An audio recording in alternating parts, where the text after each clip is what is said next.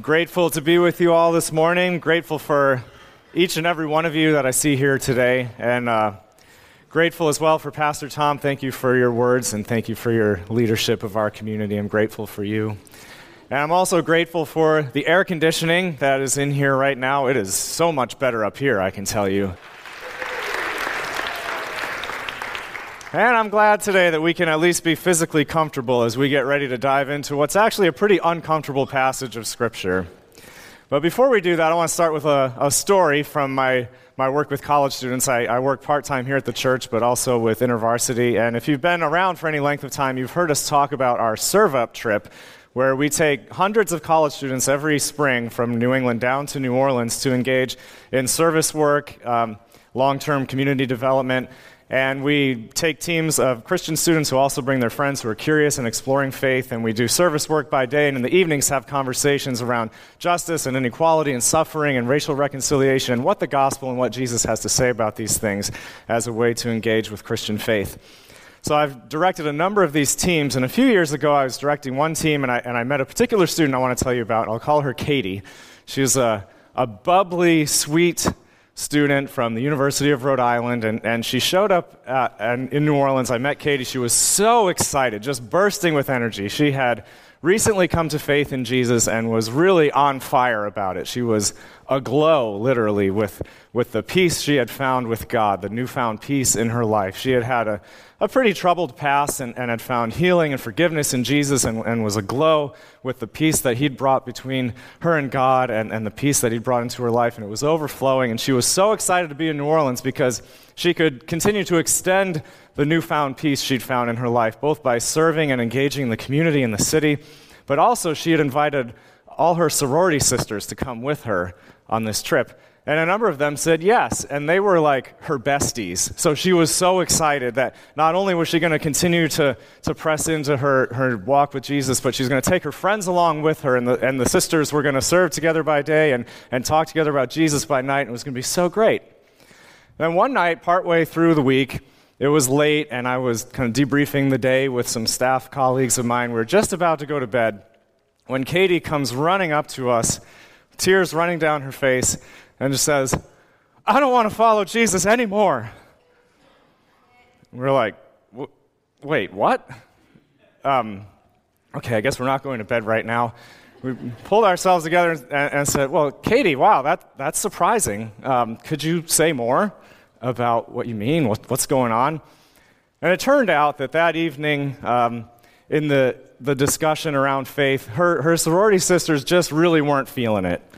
Uh, it was suggested at that point in the week that not only does Jesus want to address kind of the brokenness and the pain and the evil out there in the world and in a place like New Orleans where it's quite obvious, but actually he wants to bring healing and forgiveness and transformation to the brokenness inside of us and, and some of the, the selfishness and patterns and sin that, that are inside of us as well that might uh, contribute to the world out there. And whoa, they, they did not like that. They were royally offended by the suggestion that, that they needed any kind of fixing, that they needed any kind of transformation or healing, that there was any, anything broken inside of them. So they were really annoyed and they took it all out on poor Katie and just like, this is so stupid. I can't believe you brought us here. What's wrong with you? I can't believe you believe this stuff. Uh, and just kind of piled it on. And, and to someone like Katie, who was very sweet and always had been kind of a very popular and well liked person, this was new. This was unheard of. And, and she just could, kind of couldn't take it. And so um, got to the point where she said, Well, I'm just not sure I want this anymore. So, we'll get back to her story in a bit, but I think it's a good setup for the, the scripture we're looking at today. So, we are in a, a series this summer where we're looking at questions Jesus asked.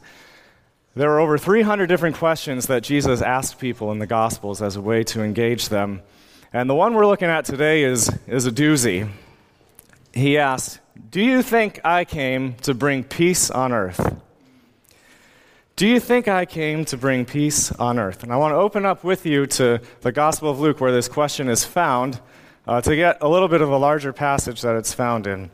So we're going to open up to Luke chapter 12, and starting in verse 49. I believe this is uh, page 738 in the Pew Bibles that you have.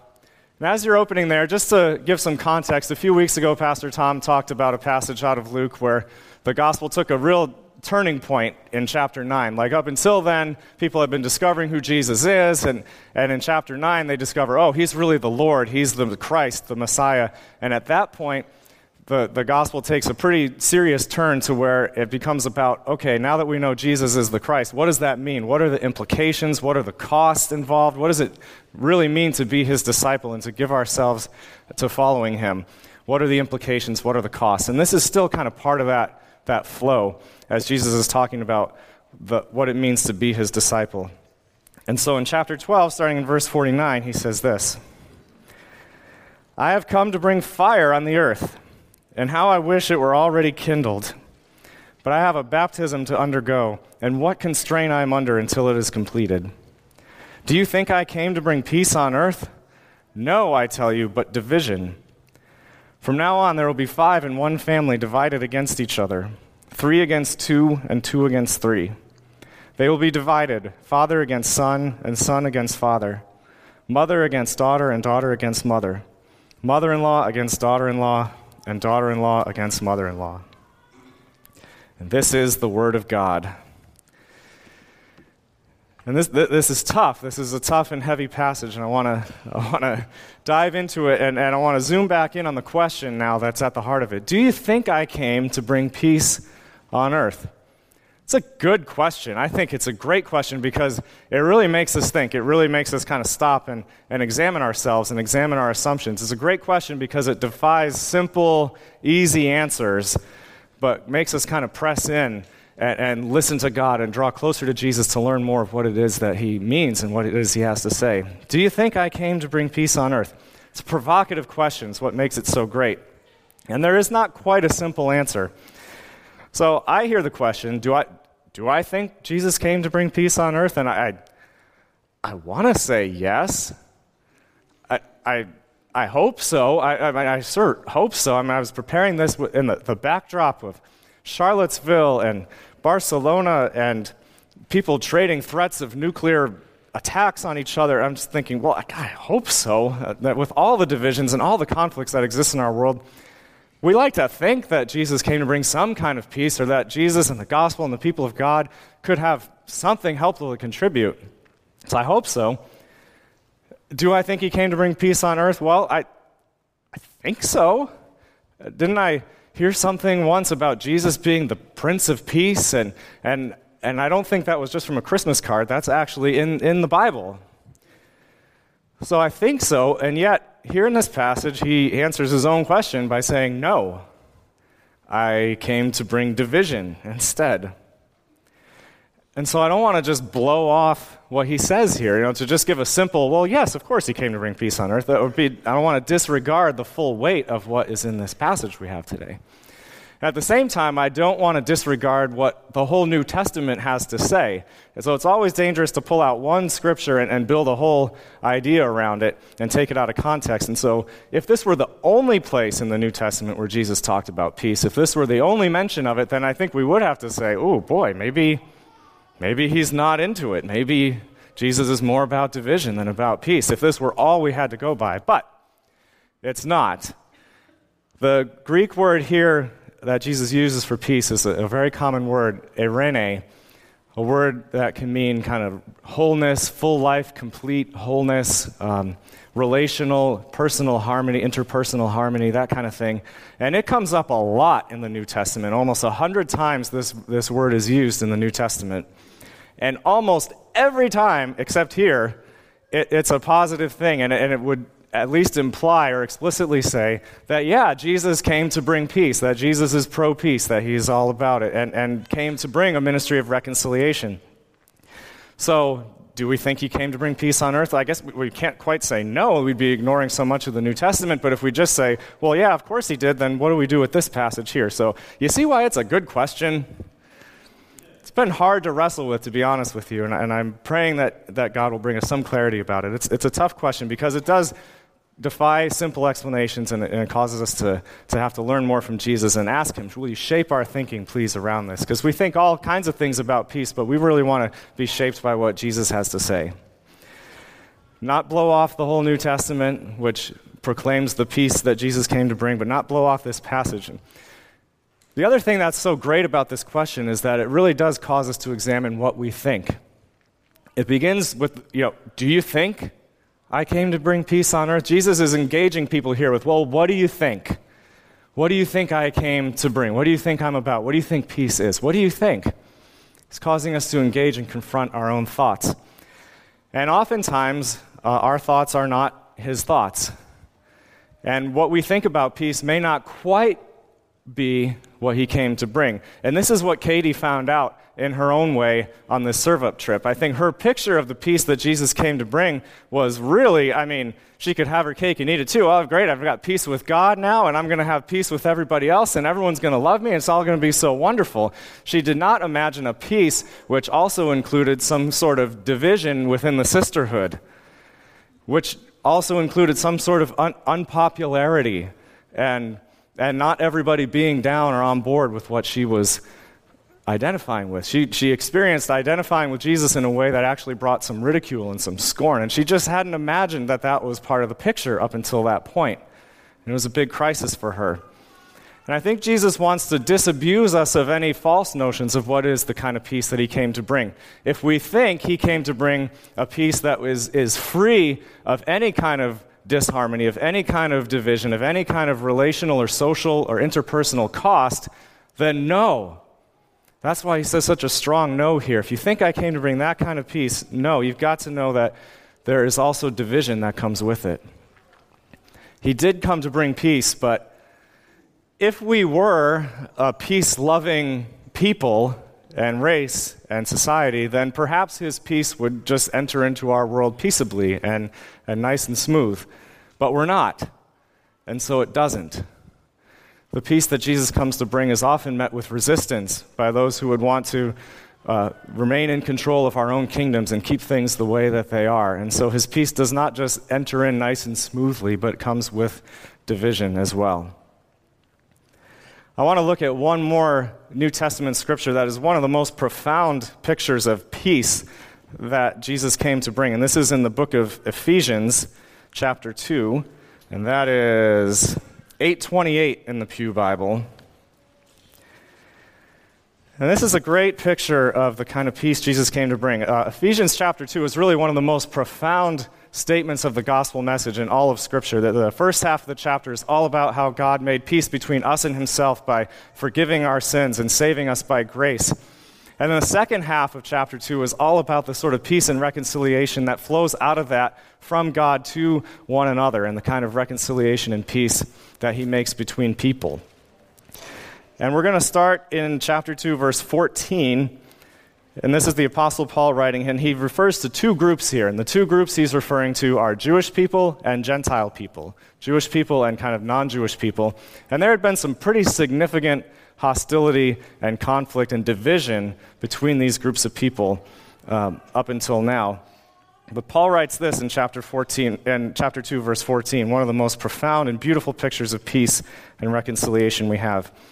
He's speaking of Jesus. He says, "For he himself is our peace, who has made the two groups one and has destroyed the barrier, the dividing wall of hostility, by setting aside in his flesh the law with its commands and regulations." His purpose was to create in himself one new humanity out of the two, thus making peace, and in one body to reconcile both of them to God through the cross, by which he put to death their hostility. He came and preached peace to you who are far away, and peace to those who are near. For through him we both have access to the Father by one Spirit. And this is just, this is beautiful. What a vision, what a picture. A dividing wall of hostility torn down. One new humanity made up of two groups, two peoples who were formerly at odds and divided from one another. It's a beautiful picture of peace. But it's not smooth, and it's not without uh, it's, it's tension that comes with it as well. So I want to I wanna highlight a few things about this kind of peace that we see in the New Testament, here in Ephesians and throughout the rest of the New Testament. Three things that we need to know about the kind of peace that Jesus came to bring. The first is that this peace that he brought is Jesus centered. This is a Jesus centered peace we're talking about in Ephesians. It's all about Jesus. It is in Jesus, by Jesus, through Jesus, for Jesus, under Jesus all centered around Jesus. There's a lot of pronouns in here he, him, his, but it's all about Jesus. We could replace them. But for Jesus himself is our peace, who has made the two groups one. By setting aside in Jesus' flesh, Jesus' purpose was to create in Jesus one new humanity out of the two, by which Jesus put to death their hostility. Jesus came and preached peace to you who are far and who are near, for through Jesus we both have access to the Father by one Spirit. This is all about Jesus. And that can be kind of a divisive thing. This is not, on the one hand, this is not universalism. This kind of peace that Jesus came to bring is not universalism. This is not all humanity magically becoming one. This is one new humanity made up of those who found peace with God through Jesus Christ. And that's a big difference. Again, this is not just all humanity magically somehow becoming one. This is one new humanity made up of those whom Jesus has reconciled to God and then to one another. And so, actually, not everyone is part of this one new humanity.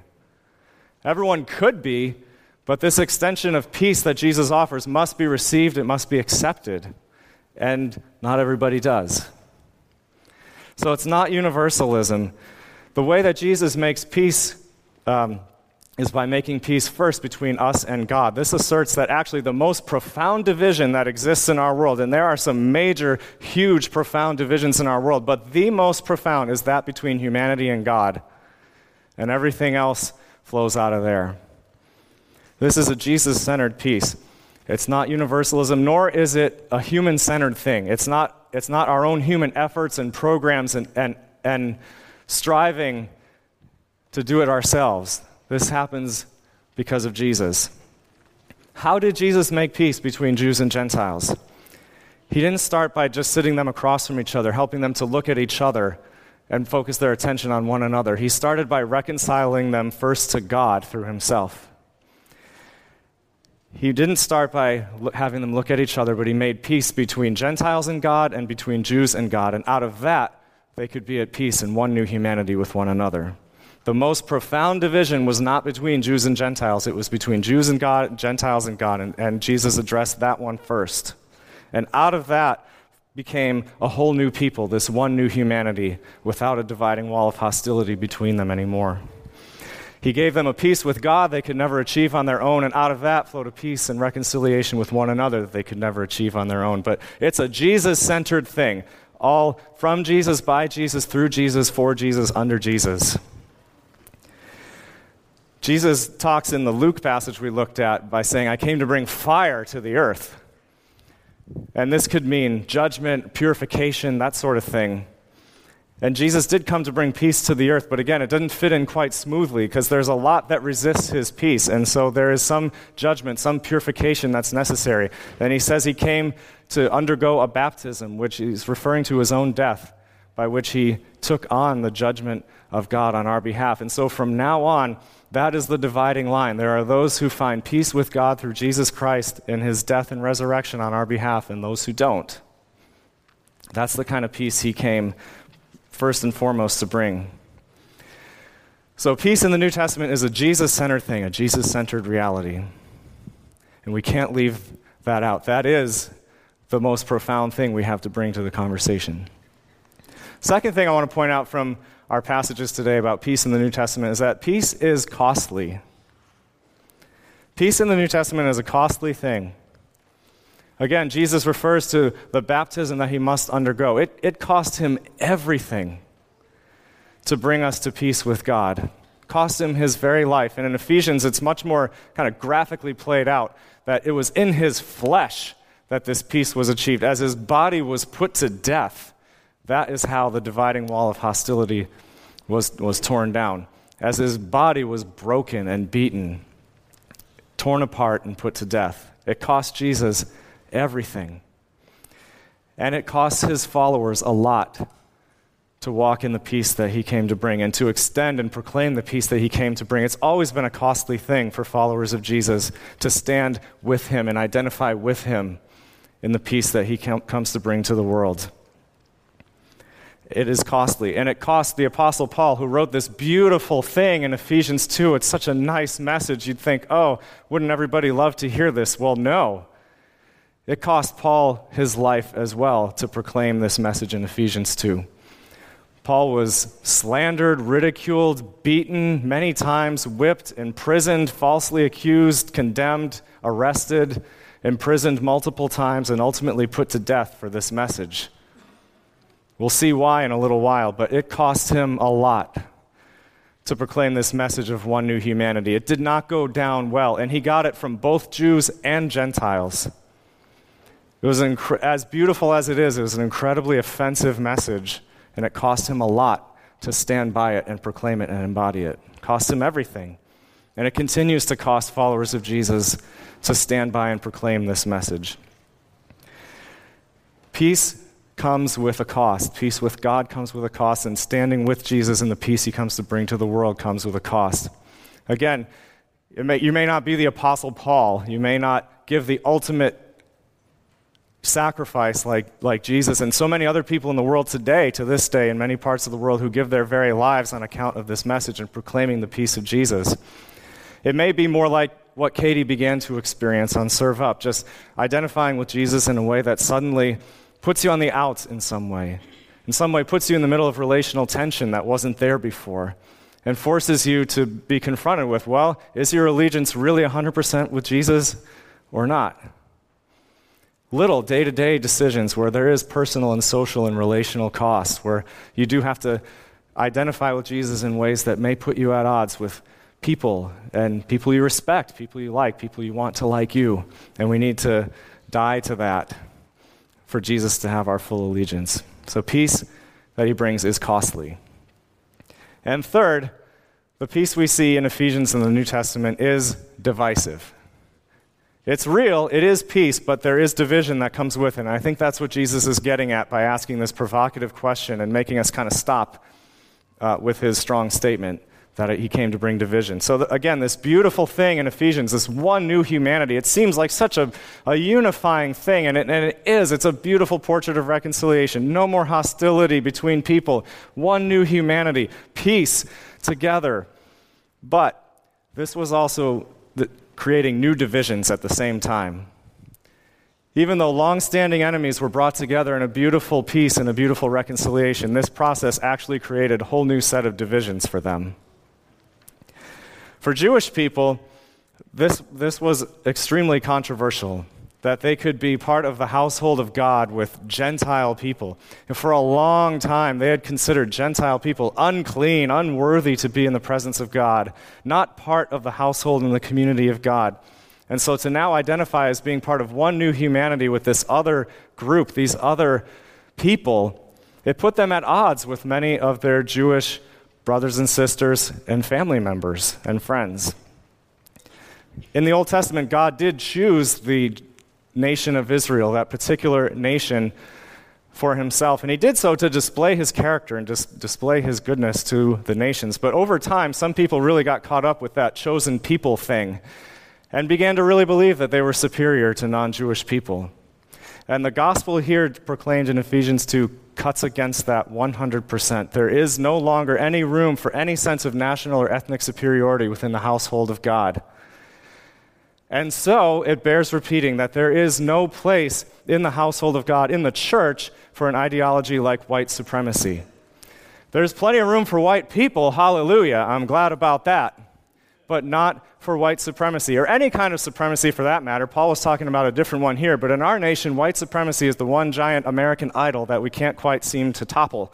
And there's no place for it in the household and people of God. And so we need to be able to name it as such, as the evil that it is. It is the antithesis to the gospel. And we don't do so to be PC or any other reason or to not be on the wrong side of history, whatever that means. Although I do want to be on the right side of history, just not American history. I could actually care less if I'm on the right side of American history, whether that's the liberal or conservative version of that. But I want to be on the right side of history of the kingdom of God. That is ultimate history.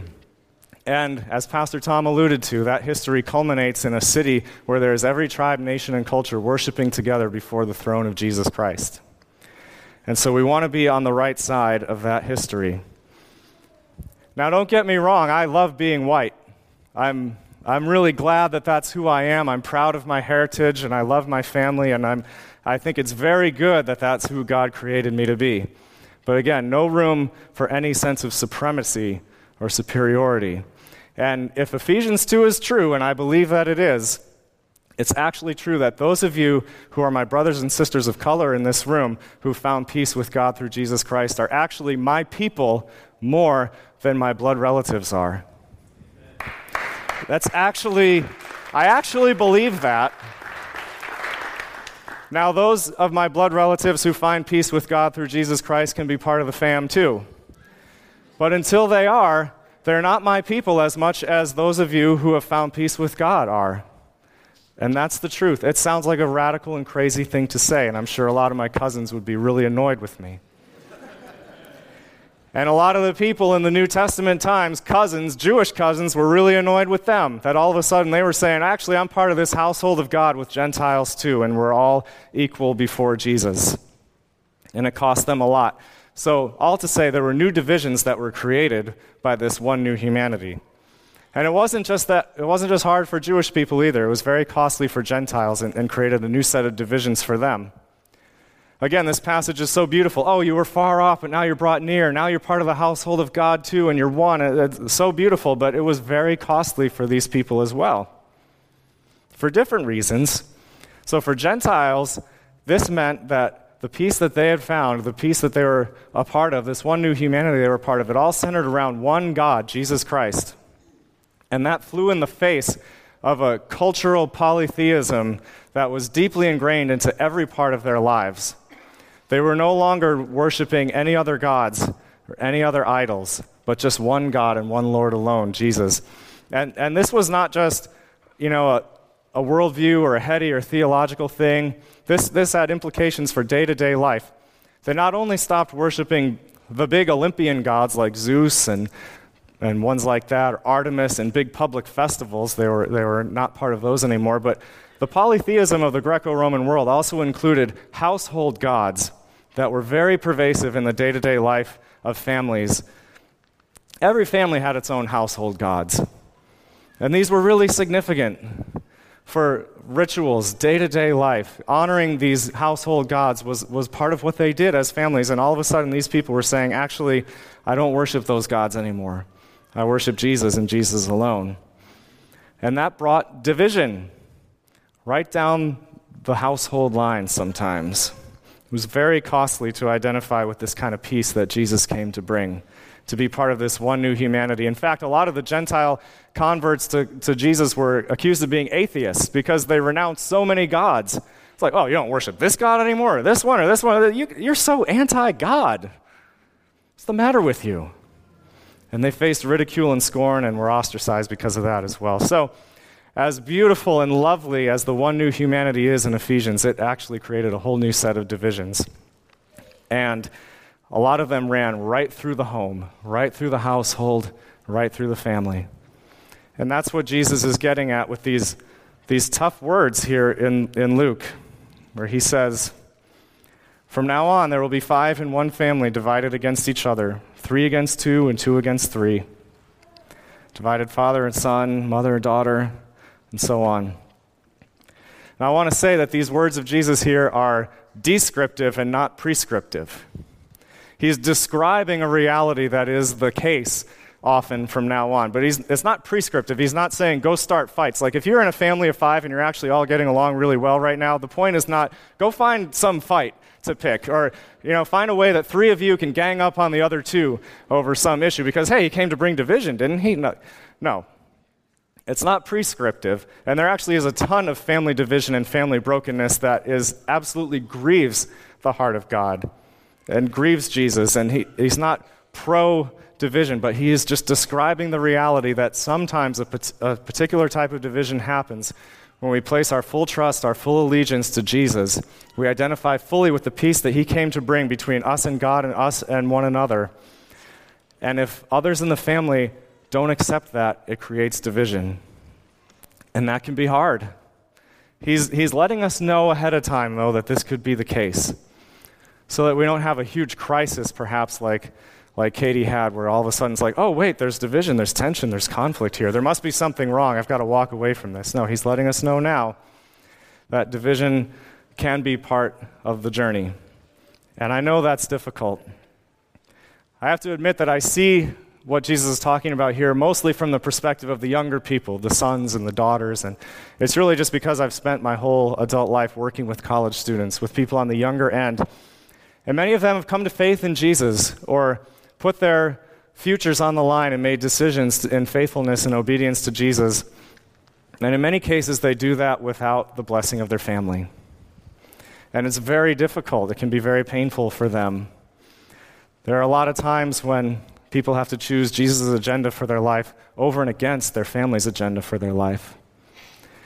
And obeying Jesus does mean loving your family, so it's not an excuse to just go start treating your family like garbage. But at the end of the day, when it comes to whose agenda are you going to follow for your life, it's Jesus and nobody else. And it can be painful to step out in obedience to Him without a parental or a family blessing. I've, I've known people who've actually been formally disowned by their parents because they chose to follow Jesus. Or people who just get kind of the, the low grade ridicule of, you're wasting your life, or I can't believe you believe this stuff. This is not what you have a college degree for, th- those kind of things. And if that's you, I just want to, you know, if you're someone who is pursuing Jesus, you're, you're identifying with the peace that He's brought into your life and into this world, and you're trying to obey Jesus and live faithfully for Jesus, and you're doing so without full blessing from your family or your parents. I'm a new dad now. I may not be old enough to be your dad, but I just want to say I am so proud of you, and I 100% bless your journey of faithfulness and obedience to Jesus. And He sees you and He honors you, and He is worth it. Some of you are parents, and You've devoted your lives to following Jesus and you've tried your best to instill that in your children, to walk faithfully before them, however imperfectly you do it. You want them to know God. And, and in some cases, they, they right now think what you stand for and what you believe and what you hold most dear is totally stupid or just completely irrelevant to their lives. And I know that can be very painful as well. And I just want to encourage you, you're doing the right thing. And Jesus is worth it. And there's no better thing that your children or anyone else who looks at your life could see of any more value than your faithfulness and you're putting Jesus first. Your choice is to put Jesus first. He sees them, He honors you, and He's worth it.